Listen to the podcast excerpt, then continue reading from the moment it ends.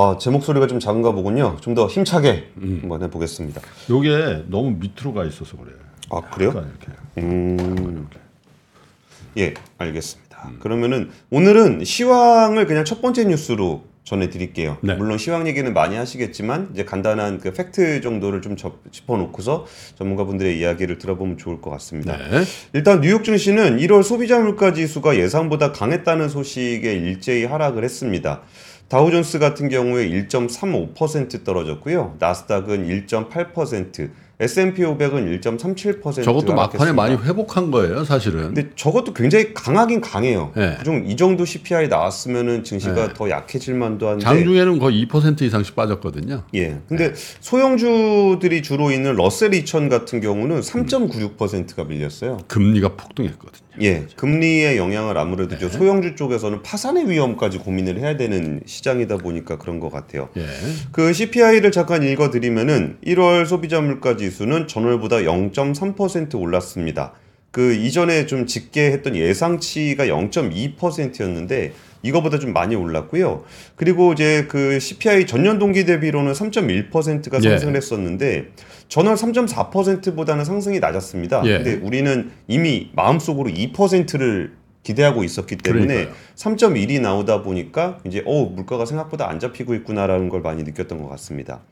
변동성이 큰 음식과 에너지를 제외한 근원 CPI 같은 경우는 전월 대비 0.4% 올라서 예. 시장 예사치인 0.3%를 웃돌았고요. 전년 동기 대비로는 3.9%가 올라서 예상치인 3.7%를 상회했습니다. 아무래도 인플레이션의 강한 모습을 보이다 보니까 이제 국채 금리가 좀 많이 올랐는데요. 2년물 국채 금리는 20bp 오른 4.68%, 10년물 금리는 14bp 오른 4.32%에 거래가 됐습니다. 예.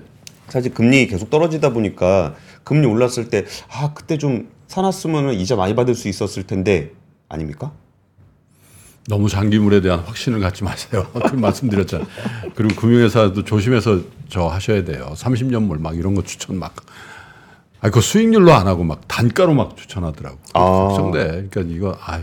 아 저는 carry. 음. 그러니까 이제 이자율이 높으니까 에, 뭐, 뭐, 10년, 20년 그 돈 안 뺄 자신 있으시면. 아 그쵸. 그런 사람 없죠, 근데. 그러게요. 그리고 이제 금리 선물 시장에서 이제 금리 인하할 가능성, 이제 3월 금리 인하 가능성은 이제 거의 안 보고요. 빵이고. 예, 거의 뭐 8%대로 떨어졌고 5월 금리 인하 가능성이 30%대, 6월 금리 가능성은 72%로 올라갔습니다. 아, 근데 이게 왜 이렇게 그 뻔한 그, 그 그림을 계속 반복해서 그러니까 3월도 거의 70% 갔었잖아요. 그쵸. 예? 5월도 70몇 퍼센트, 80%까지 갔었던 걸, 그한달 전에 90%였네요. 근데 이게 전문가 폴인데 이게 전문가들이 전망하는 폴일까요? 아니면 전문가들이 아니, 바라는 폴일까요? 어쩔 때는, 어쩔 때는 연준의 말에 복선, 연준 그 제롬 파월 의장의 왜 저런 얘기를 하지? 자꾸만 이렇게 막 해석을 하려고 그럴 때도 필요할 때도 있는데 그냥 심플하게 받아들일 때도 있어요. 연준 의장이 나와서 그랬잖아요. 예. 더 확인해야 될 일이 많다고. 예. 어? 그리고 올해 세 번 점도표 유지되고 있고. 예. 그러면 뭐 구- 굳이 인플레이션이 그리고 늘 말씀드리면 주가가 저렇게 좋은데 예. 연준에서 저거에 저 금리를 하락시켜 다시 불확 붙여가지고 그렇죠. 한번 뜨겁게 한번 해보자 예. 이런 생각 할까요? 그리고 연준 그 위원들 에, 재작년인가 주식하다 다 걸려가 주식 다 팔았잖아요. 야. 아니 물론 이제 이거는 사실 웃자고 한 얘기인데 예. 실제로 그 연준 그 지역은 총- 총재들 몇, 몇 명도 막 주식 투자 막 맞아요. 하고 그래가지고 네. 우리들인데 하여튼 보수적일 겁니다. 그리고 이제 성장률적인 측면에서도 네. 미국이 지금 금리를 낮춰서 성장을 부양시켜야 되는 상황이냐라고 본다면은 음. 좀 그렇지도 좀 않은 상황이고 확인하고 또 확인하는 경로를 거칠 거다라는 생각이 대체로 맞아 돌아가지 않나 그런 생각이 드네요. 그러게요. 근데 어쨌든 이런 지표들이 뭐 이게- 이거는 사실 분석적인 측면이 아니라 체감적으로 어느 정도 좀 인지할 수 있잖아요. 물가가 어, 생각보다 많이 안 떨어지는구나, 경기가 생각보다 좋구나라는 것을 좀 미국 증시를 보면은 좀 느낄 수 있는데 네. 그 부분을 자꾸 부인하는 것 같아요. 그냥 네. 뭐 떨어지겠지, 떨어지겠지라는 기대감이 있었는데 결국 숫자는 그렇게 나오지 않았습니다. 물론 뭐 주거비가 렌트비가 떨어지고 있는 거는 약간 레깅에서 반영되니까 예, 아, 이 올- 요번에 나온 수치만을 볼 필요는 없는 것 같긴 한데 어쨌든 그렇다 하더라도 우리가 통상 얘기하는 코어 그러니까 슈퍼코어라는 용어도 씁니다만은 뭐 유류비라든지 예. 에, 또 식료품비 뭐 이런 거 빼고 난 그거가 아 이거 생각보다 안 빠지네. 이거는 음. 조금 다른 의미로 받아들여도 되지 않겠다 그런 생각이 드네요. 근데 김프로님 보통 통상적으로 이제 경 금리가 좀 경기 쫙 올라왔다 이제 금리 높은 상황에서 내려올 때 음. 이게 자연스럽게 soft landing 하는 경우가 별로 없어요. 없었죠. 그러면 연준이 왜 필요하겠어요? 그러니까 이게 그냥 네. 갑자기 뚝 부러져 가지고 갑자기 금리 팍 낮추고 뭐 이런 경우가 많았었죠. 네, 그래서 그 후진국일수록 그런 경우가 더 없거든요. 그래서 후진국 공항에 에, 그 막 soft하게 랜딩하면 막 손님들이 막 박수 치는 경우가 있어요. 그거 알아요? 몰라요. 아니 뭐 예를 들면 인천공항이나 뭐 어? JFK 공항에 싹 비행기가 쑥 가면 그냥 아, 도착했습니다. 뭐 다음에 또 봐요. 뭐 그러죠. 예, 근데 예. 진짜 걱정되는 막그 낡은 비행기 가지고 막 후진국 관제탑 해가지고 막툭 하잖아요. 그러면 와 안도현수 막 박수 치면서 내리는 경우가 있어요. 근데 에, 하물며 미국도 말이죠. soft landing에 no landing 이런 용어가 회자는 되지만 그런 경우가 그렇게 많지는 않아요. 음. 그러니까 이번에는 그래 주기를 좀 기대하는 것 같은데 네. 어떻게 될지 좀 지켜봐야 될 것 같고요. 이거 연결해서 달러엔 환율을 좀 같이 보시면은 네. 달러엔 환율 어느새 또 150에 나와 있습니다. 예. 이게 보통 이제 기업 실적이 좋고 주가 지수가 좋으면 환율은 강세로 가는 경우가 많잖아요. 또 사상 최고 쳤더군요. 예, 사상 최고치였어요. 그 달러엔 환율 같이 보실까요? 지금 달러엔 그뭐 사실 일본 같은 경우에 요새 뭐 기업 실적도 좋고 뭐 그런데 이게 지금 이연 1년짜리입니다. 그러니까 네. 11월 달에 뭐 150엔 찍고 내려와 가지고 1월 달에 거의 한 140엔 초반까지 내려갔었는데 음. 이게 어느새 올라와서 다시 150 달엔에 와 있어요. 네. 이게 그, 그왜 그런지를 생각해 보면은 이게 그냥 단순하게 봤을 때 N이 지속적으로 최저금리를 마이너스 금리를 유지할 수 있을까에 대한 불안감이 다시 올라오고 있는 것 같아요. 음. 그러니까 이게 일반적인 상황이면은 뭐 주가 지수가 이렇게 좋으면 외국인 자금이 쫙 들어오고 뭐 기업 실적이 좋으면 외국인에 수출했던 돈이 쫙 들어오고 하면서 그렇죠. 강세로 가야 되는데 그러지 못하고 있다라는 것도 참 네. 우리가 그동안 봐왔던 시장과는 좀 다른 모습이다라는 생각이 좀 들었고 사실 제가 이거 보면서 무슨 생각이 들었냐면은 아까 음. 김 프로님이 아 금융상품 그런 식으로 팔면 안 된다 그랬던 네. 그 상황이 또 나오고 있는 것 같아요. 엔화. 엔화로 미국 장기채 투자하는 거. 아니 그게 둘 다 맞으면 대박이지. 그렇죠. 예, 대박인데 아마 뭐 그런 투자도 할 수도 있다고 봐요. 근데 어쨌든 컴플리케이트된 그러니까 복잡한 함수가 들어간 금융 에, 거래나 상품이 최종적인 위너가 되는 경우는 매우 드물어요. 음. 왜냐하면 그 거래를 이렇게 조합하면서 코스트가 발생하거든. 그렇죠. 예? 네. 그리고 그런 걸 조합해서 하는 주체는 항상 안전 마진을 테이크하고 그걸 소비자에게 주는 경우가 음. 많아요. 합성된 어떤 그래서 파생 상품으로 그 수익 내기가 어렵다는 게 사실 비용 구조에도 거기 녹아져 있는 경우가 많아요. 음, 그러니까요. 근데 사실 이런 뭐 이것도 아, 뭐 뒤에 또 얘기를 비슷한 얘기를 하게 될 건데 네. 연금 관련해서 그러니까 이게 결국은 저는 운용사들, 기관 투자자들 책임이 좀 있다고 봅니다. 네. 왜 그러냐면은 심플한 상품으로 돈을 잘 벌었으면은 음. 사람들이 굳이 이렇게 어려운 상품까지 찾아가지 않아요. 음. 근데 거기서 운용 수익률이 별로 나- 안 좋다 보니까 신뢰를 못 하게 되고 거기에 따라서 또 이제 그 점점 복잡한 상품을 찾아가게 되는데 네. 그 뒤에 세 번째 뉴스로 퇴직연금 관련한 얘기 조금 드리겠습니다. 그래요. 어, 두 번째 뉴스는 어, 암 ARM 상장 사흘 만에 주가 두 배, 설계도만 파는데라는 제목을 지어봤는데 더블 났다는 얘기죠, 저게. 네, 더블. 났습니다. 근데 여기 사실 오늘 20% 폭락했습니다. 네. 예, 그게 사흘 만에 두 배하고 하루 만에 20% 폭락하고 이게 엄청난 변동성을 보이고 있는데 음. 이제 암이 어떤 회사인가에 대해서 좀 간단하게 좀 소개를 드리려고 음. 해요. 이게 그 AI 반도체 시대에 왜 암이라는 회사가 네. 좀 관심을 받게 되는지 뭐 이런 소개를 드리려고 하는데 암은 반도체 설계 회사예요. 이른바 그렇죠. 팰리스라고 불리는 회사들에게 설계도를 제공하는 회사인데, 그러니까 이게 복잡하죠. 설계도를 만드는 회사에게 설계도를 제공한다.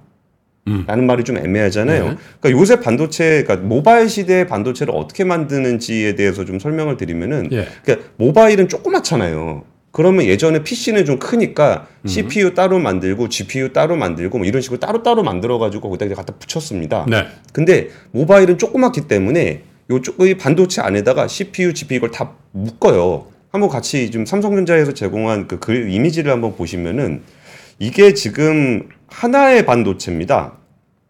하나의 반도체 안에 CPU도 들어가고 GPU도 들어가고 NPU도 들어가고 모뎀도 들어가고 다 들어가요. 음. 근데 저게 한 개의 반도체이기 때문에 설계도 하나에 들어가는 거예요. 네. 그럼 저 중에 CPU 파트가 있잖아요.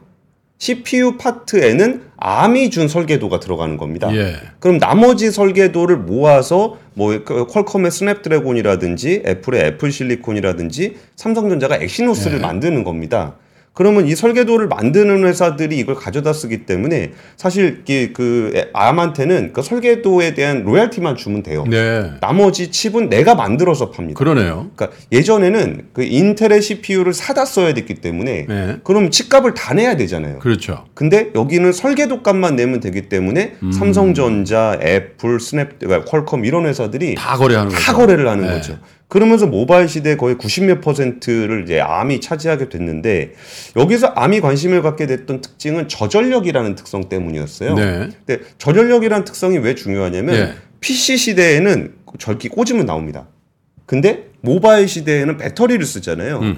그래가지고 암이 처음으로 회사다운 회사로서 관심을 받았던 건 노키아 때였어요. 네. 노키아 때 이제 거기서 관심을 받다가 요즘 다시 암 진영에서 좀 관심을 받게 되는 게 뭐냐면은 이 AI 반도체로 넘어가다 보니까 전기를 너무 많이 쓰는 거예요. 음. 근데 전기를 많이 쓴다라는 게 어떤 효과가 있냐면, 그러니까 전기요금 많이 나간다. 이것도 당연히 들어가고요. 네. 이게 설계를 AI 반도체를 설계를 할 때그 반도체 하나가 이제 400와트를 넘어가게 되면 반도체가 쓰는 전기가 400와트를 넘어가게 되면은 팬으로 돌려서 공냉으로 하는 걸로 냉각을 못 잡습니다. 네. 그럼 그 다음에는 물로 냉각하는 이제 400와트가 넘어가면은 물로 냉각하는 수냉식으로 가야 되는데 수냉식으로 가게 되면은 데이터 센터 짓는 인프라 비용이 엄청나게 많이 들어가요. 그렇겠죠.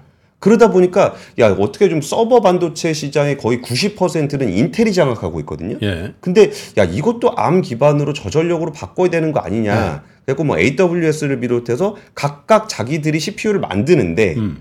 그 CPU의 설계도를 암에서 갖고 와요. 아하. 그러면 지금 전 세계 서버 시장의 90%를 차지하고 있는 인텔을 암 진영이 또 밀어낼 수 있는 거 아니냐. 네. 라는 기대감이 좀 있는 거예요. 그러다 보니까 이제 암 진, 암에 대한 관심이 좀 높아지면서 주가가 많이 올랐고, 음. 덩달아서 암 주식 많이 갖고 있는 소프트뱅크도 3거래일 만에 거의 30% 가까이 올랐습니다. 최대 주주였죠. 예. 그럼 아까 전에 제가 그 뭐 냉각 장치가 되게 중요해졌다고 말씀을 드렸잖아요. 네. 그럼 여기에 데이터 센터용 서버 제조 업체가 슈퍼마이크로라는 회사가 있어요. 이 회사 주가 차트 한번 같이 보시겠어요? 예. 여기가 결국 데이터 센터용 서버 제조 업체를 만들고 냉각 장치를 잘 만드는 회사입니다. 음, 이 회사의 주가 차트 한번 같이 보시면은 750%가 올랐습니다. 1년 사이에. 예. 그러니까 어떤 말씀을 드리고 싶은 거냐면은 우리가 이제 AI 반도체다 그러면은 이제 엔비디아를 중심으로 보게 되잖아요. 예. 근데 엔비디아를 또 둘러싼 생태계가 있어요. 그러니까 엔비디아 GPU가 들어가도 서버를 만들기 위해서는 이제 데이터 센터용 서버를 만드는 인프라 만드는 기업들이 필요한 거고 그럼 엔비디아가 이제 그레이스 호퍼 같이 이제 그레이스가 CPU, 호퍼가 이제 GPU 이렇게 있으면은 음. CPU, GPU를 같이 만들 때 그럼 엔비디아가 만들려고 하는 CPU의 설계도는 누가 만드냐? 암이 만든다는 거예요. 네. 그래서 이런 생태계들도 한번 다시 한번 그려보시면은 최근 미국 시장에서 이른바 M5, M7 그러면서 AI 반도체 쪽에 대한 관심이 높아져, 그러니까 AI 관련된 관심들이 굉장히 높아졌을 때 이 생태계를 구성하면서 경쟁력이 있는 기업들도 좀 넓게 보시면 물론 이런 회사가 오늘 암 20% 빠진 것처럼 변동성이 엄청 큽니다. 아이 뭐 더블 났는데 뭐 20% 정도야 뭐. 그러니까 정프로님은 이런 주식에 대해서 어떻게 생각하실지 궁금하긴 하네요. 예. 연락해 볼까요? 아, 한번 해볼까요? 따블라고 하루에 20%씩 빠지는 그런 주식. 하겠죠. 땡겨요. 지금 뭐 지금 달러 갖고 있는데 이걸로 사면 되나 뭐 이런 얘기도 하실 수 있을 것 같은데 이런 식으로 조금 이제 좀 넓게 보시면 이 안에서 또 한 축을 차지하고 있는 데가 SK 하이닉스잖아요. 그렇죠. 그러다 보니까 이런 회사들까지 좀 관심을 가져주 가지면서 보시면은 예. 아 세상 변화가 이런 쪽으로 가고 있구나를 좀더 좀 보실 수 있지 않을까 싶어서 두 번째 뉴스로 암에 대한 이야기. 오해하지 마십시오. 우리 컴프로가 아까 그, 그 700% 오른 그거 주식 추천하는 거 아닙니다, 여러분. 아, 750% 오르는 주식을 어떻게 추천을 해요? 예. 그러니까 이제 그런 생태계에 있는 기업들이 관심을 갖고 있다라는 얘기를 좀 드리는 거고 뭐 주가에 대한 얘기를 드린 거는 전혀 아닙니다. 네. 자, 세 번째 뉴스 보죠. 예, 세 번째 뉴스는 미국 연금 관련한 기사를 음. 매일경제에서 보도를 했는데 내용을 좀 전해드리고 싶어서 네. 가지고 왔습니다. 미국 연금 100만 달러 이상 100만 장자가 4년 새에 두 배가 늘었다는 얘기인데요. 미국인은 연금 자산의 86%를 주식에 투자를 하고 있다라는 네. 거예요. 그러면서 미국인들이 은퇴를 할 때 최소 70만 달러, 약 9억 원의 연금 자산을 가지고 있는데 한국은 퇴직연금 평균 투자 잔액이 약 5,500만 원에 불과하다는 그런 이야기입니다. 수익률을 비교하면 또 신기한 숫자가 나올 거야, 아마. 수익률은 뭐 네. 비교할 필요가 별로 없을 것 같은 게 네. 우리나라는 2022년 기준으로 퇴직연금 적립금이 335조 원인데 예. 이중 원리금 보장 상품의 비중이 286조 원으로 86%에 달합니다. 그것도 최근에 많이 완화된 거죠, 그게. 그렇죠. 많이 완화된 거죠. 사실 이게 그 미국 증 그러니까 이게 닭이 먼저냐 달걀이 먼저냐 인과관계냐 상관관계냐 이게 조금 헷갈리긴 해요. 예. 근데 이제 증시라는 게 결국은 이제 수급 주체라는 게 있어야 되잖아요. 음. 그러면은 우리나라 증시에서 증시를 왜 외국인이 좌지우지하냐 라고 생각해 보면은 국내 자금은 대부분 국내에서 머물고 있기 때문에 투자를 하건 안 하건 국- 국내에 머물러 있습니다. 음. 근데 외국인 자금은 훅 들어왔다가 훅 나가기 때문에 이 자금에 의해서 이 수급에 의해서 우리나라 증시가 움직이는 경우가 많은데 네. 그러면 국내에 있는 자산들 중에 증시로 유입될 수 있는 대규모 자금이 뭐가 있냐라고 네. 본다면 다들 목나서 얘기하는 게 연금이에요. 음. 근데 물론 연금 자산이 이 국내 시장으로 들어오지 못하는 다양한 이유 중에 하나는 그 인식이 있습니다. 주식은 투기다, 음. 도박이다. 요거 마이너스 남은 이거 어레인지 한 그 관련자들 다 지금 파지게 파지. 특히 공무원. 예. 예.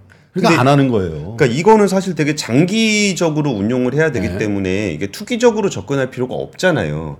그럼에도 불구하고 일단 연금을 관리하는 데는 복지부고 그렇죠. 이게 자본시장 정책을 하는 건 금융위잖아요. 네. 그러다 보니까 금융위 쪽에서는 이거를 증시로 자금을 유입을 시켜서 증시 부양도 하고 증시 부양을 통해서 자산 형성을 도와야 된다라고 네. 이야기를 하고 있는 건데 음. 복지부에서는 아니 어디 그런 투기판에다가 음. 그 노후 자금 국민의 노후 자금을 갖다 넣냐라고 하기에는 국민연금이 엄청나게 우리나라 주식에 투자를 하고 있죠. 그렇죠. 그럼 여기서 제가 어떤 얘기를 드리고 싶은 거냐면은 그동안 그렇게 하자라고 강력하게 주장하지 못했던 이유 중에 하나가 진짜 퇴직연금을 약간 그, 그 수익 기여형이라든지 네. 위험 자산에 투자했을 때 수익률이 너무 안 좋아요. 네. 그냥 그 뭐 원금 보장형에 넣어놓은 것보다 훨씬 안 좋아요. 네. 이게 5년 7년으로 해도 안 좋아요. 그러니까 여기다 대고 장기 투자를 하자, 뭐 여기 조- 조금 위험 자산에 투자하자라고 얘기할 수 있냐라고 할 때 명분이 없다는 거예요. 네. 그러면 이거를 진짜 장기 투자를 정말 따박따박 잘할 수 있는 관점에서 본다 그러면은 이게 또 이게 우리가 당장 써야 되는 돈이 있는데 그 장기 투자하라 그러면 못 합니다. 음. 근데 연금은 어차피 묶여 있는 돈이기 때문에 장기 투자를 어쩔 수 없이 해야 돼요. 그렇죠. 그럼 거기에 대해서 만족감을 줘야 될 거 아니에요. 네. 내가 10년 동안 부었는데 마이너스야. 이러면 장기 투자 하겠습니까? 내가 자- 잠깐 운용할 돈이라도? 그럼 여기서 여기 무슨 얘기를 드리고 싶으냐면은 기업이 성장, 주가가 성장하는 것도 중요한데 여기 제일 받침이 되는 거는 주주 환원이에요. 기본적으로 배당이라든지 자사주 소각이 이 밑바탕을 대줘야 여기에 복리 효과를 통해서라도 증시가 꼭 성장하지 않더라도 나의 자산이 불어난다는 걸 10년씩 묶어놓으면 느낄 수 있단 말이에요. 그렇죠. 배당이 계속 복리로 쌓이는 거니까. 그렇죠. 그럼 여기서 기업 밸류업 프로그램이라는 게 타겟으로 하는 부분들은 어떤 부분이 있어야 되느냐? 그러니까 진짜 뭐 기업 밸류업 프로그램 해가지고 뭐 총선 전에 주가 날려가지고 그거 뭐 돈 돈 좀 벌고 막 이런 게 아니잖아요. 그러면 여기서 진짜 밸류업 프로그램이 지향해야 되는 부분들은 기업들이 자기들의 성장을 따박따박하고 그 성장한 걸 주주들과 나누고 그 나눈 과실들이 국민들의 자산으로 쌓이고 노후 자금으로 만들어지는 그 구조까지를 만들어줘야 된다라는 얘기인 거고 거기에 대해서 이제 그런 밸류업을 통해서 주주 환원이 굉장히 높아지게 되면은 장기적으로 했을 때 증시에서 일부 마이너스가 나더라도 이거를 주주 환원을 통해서라도 복리 효과를 누리게 되면은 한 10년 정도 지나고 봤을 때 어 그래도 은행 이자 넣는 것보다 훨씬 낫네. 라는 인식이 줄 수 있는 데까지 이 연금과 밸류업 프로그램의 어떤 상관관계 그리고 여기서 국민연금 이미 들어와 있는 국민연금이 밸류업 프로그램을 통해서 국민들의 노후를 책임질 수 있도록 그런 식으로 하는 그 선순환 구조까지 만들어가는 거를 목표로 해야 된다라는 말씀을 좀 드리고 싶어서 그, 그, 그 굉장히 좀 적나라하게 현실을 보여준 미국 퇴직연금과 저게 한국 퇴직연금을 미국 비교해 미국 봤습니다. 경기가 쉽게 꺾이지 않는 것도 저 401k로 대표되는 미국의 은퇴자들의 웰스예요. 그렇죠. 아니 웬만한 직장 한 20년 30년 다닌 사람 다 100만 불 찾아 나가는데 예. 아니 소- 솔직히 말씀드려서 100만 불이라는 게 우리 돈으로 뭐 13억 정도 되잖아요. 근데 이 사람들이 이제 모기지 30년짜리를 얻어서 집을 사 가지고 그 30년 동안 직장 생활에서 모기지 다 껐단 말이에요. 그렇죠. 그죠? 예. 그 모기지 다끈 상태에서 집이 있어. 근데 집값도 올랐잖아요. 예, 예. 집이 그냥 모기지 그 부채 없이 집이 한 채 있고 그리고 미국은 뭐 자녀들을 부양하고 그런 게 없잖아요. 아, 아니, 고등학교 high school 졸업하고 다 지가 알아서 다 사는 거고 물론 이제 뭐 안 그런 집안들 늘긴 해요. 대학까지 뭐 다 케어해주고 뭐 시집 장가 보내주고 그런 부유층들도 있지만 대부분 독립한단 말이죠. 아 그리고 연금이 에, 100만 불 있다는 거잖아요. 그렇죠. 그리고 복지가 있고 예. 아 그런데 어떻게 경기가 폭락을 하냔 말이에요. 소비가 그잖아요. 거기다가 어, 중하층 그러니까 최저임금을 받는 사람들의 에, 샐러리가 높아진다는 거잖아요. 지금 그러니까 얼마나 그랬죠? 최저임금이 거의 20불 수준 육박해요. 실질 오. 실질 최저임금이 예. 예, 거기다 몸 쓰는 사람들 품기라는 거잖아요. 그래서 아, 미국의 저 인플레이션이라는 게 저렇게 혹 그냥 경기 침체가 해서 혹 낮아지지 않을 거라고 본 사람들의 그런 어떤 생각들이 다 그런 게 반영돼 있거든요. 음. 그래서 주가가 만약에 폭락해 보세요. 그래서 주가가 막 진짜 한 지금부터 한 30% 코렉션 받잖아요. 예. 그럼 소비 둔화됩니다. 갑자기 냉각될 거예요. 예, 예. 왜냐하면 연금 수익률 딱 보니까 어 지난달까지 잘 나갔는데 내가 100만 불인 줄 알았더니 85만 불밖에 안 되네. 음. 그럼 위축되죠. 근데 그 고비를 넘겨서 계속 달리면 소비도 안 줄 거예요. 음. 그러면 인플레이션이 어떻게 갑자기 소비가 안 주는데 갑자기 사라져 버리나요? 음. 네. 그런 거 다 보이는 거죠. 저는 예전에 그 산업부에서 기업 취재할 때 들었던 생각이 왜 우리는 기업에 대한 반감이 있을까? 거기에 제- 제일 큰 거는 기업이 성장해서 자기만 먹었다라는 생각이 있어서 그런 것 같아요. 어떤 국민들의 뭐 저금을 모아가지고 그거를 이제 그 산업에다 몰아주고 그래서 쌓인 부가 그냥 재벌로만 가고 이런 인식이 있기 때문에 그런데 결국은 이제 기업이 성장을 해야 이제 고용도 창출하고 세금도 내고 그런 거잖아요. 근데 거기서 생긴 부를 어떻게 국민들과 나눌 것인가에 대한 가장 뭐 기본적인 구조가 네. 주식이고 배당 이기 때문에 주주환원이기 때문에 이런 부분들에 대한 선순환까지 밸류업에서 신경 써줘서 우리 국 우리 국민들도 좀 은퇴에 대한 고민을 좀 덜하게 되는 그러니까. 그런 경제 구조가 금융을 통해서 좀 만들어졌으면 네. 좋겠다라는 생각 들으면서 장 시작 전부터 종료까지 쏟아지는 수많은 뉴스와 정보들. 이 중에서 어떤 것이 투자에 정말 도움이 되는 정보일까요? 3프로의 증시 셔터맨 박근영 마스터가 직접 정보를 선별하고 투자의 힌트를 드립니다. 시간도 아끼고 투자 아이디어도 얻는 시간. 박근영 부장의 마켓 힌트와 함께 하세요. 자세한 사항은 3프로 TV 앱과 홈페이지를 확인하세요.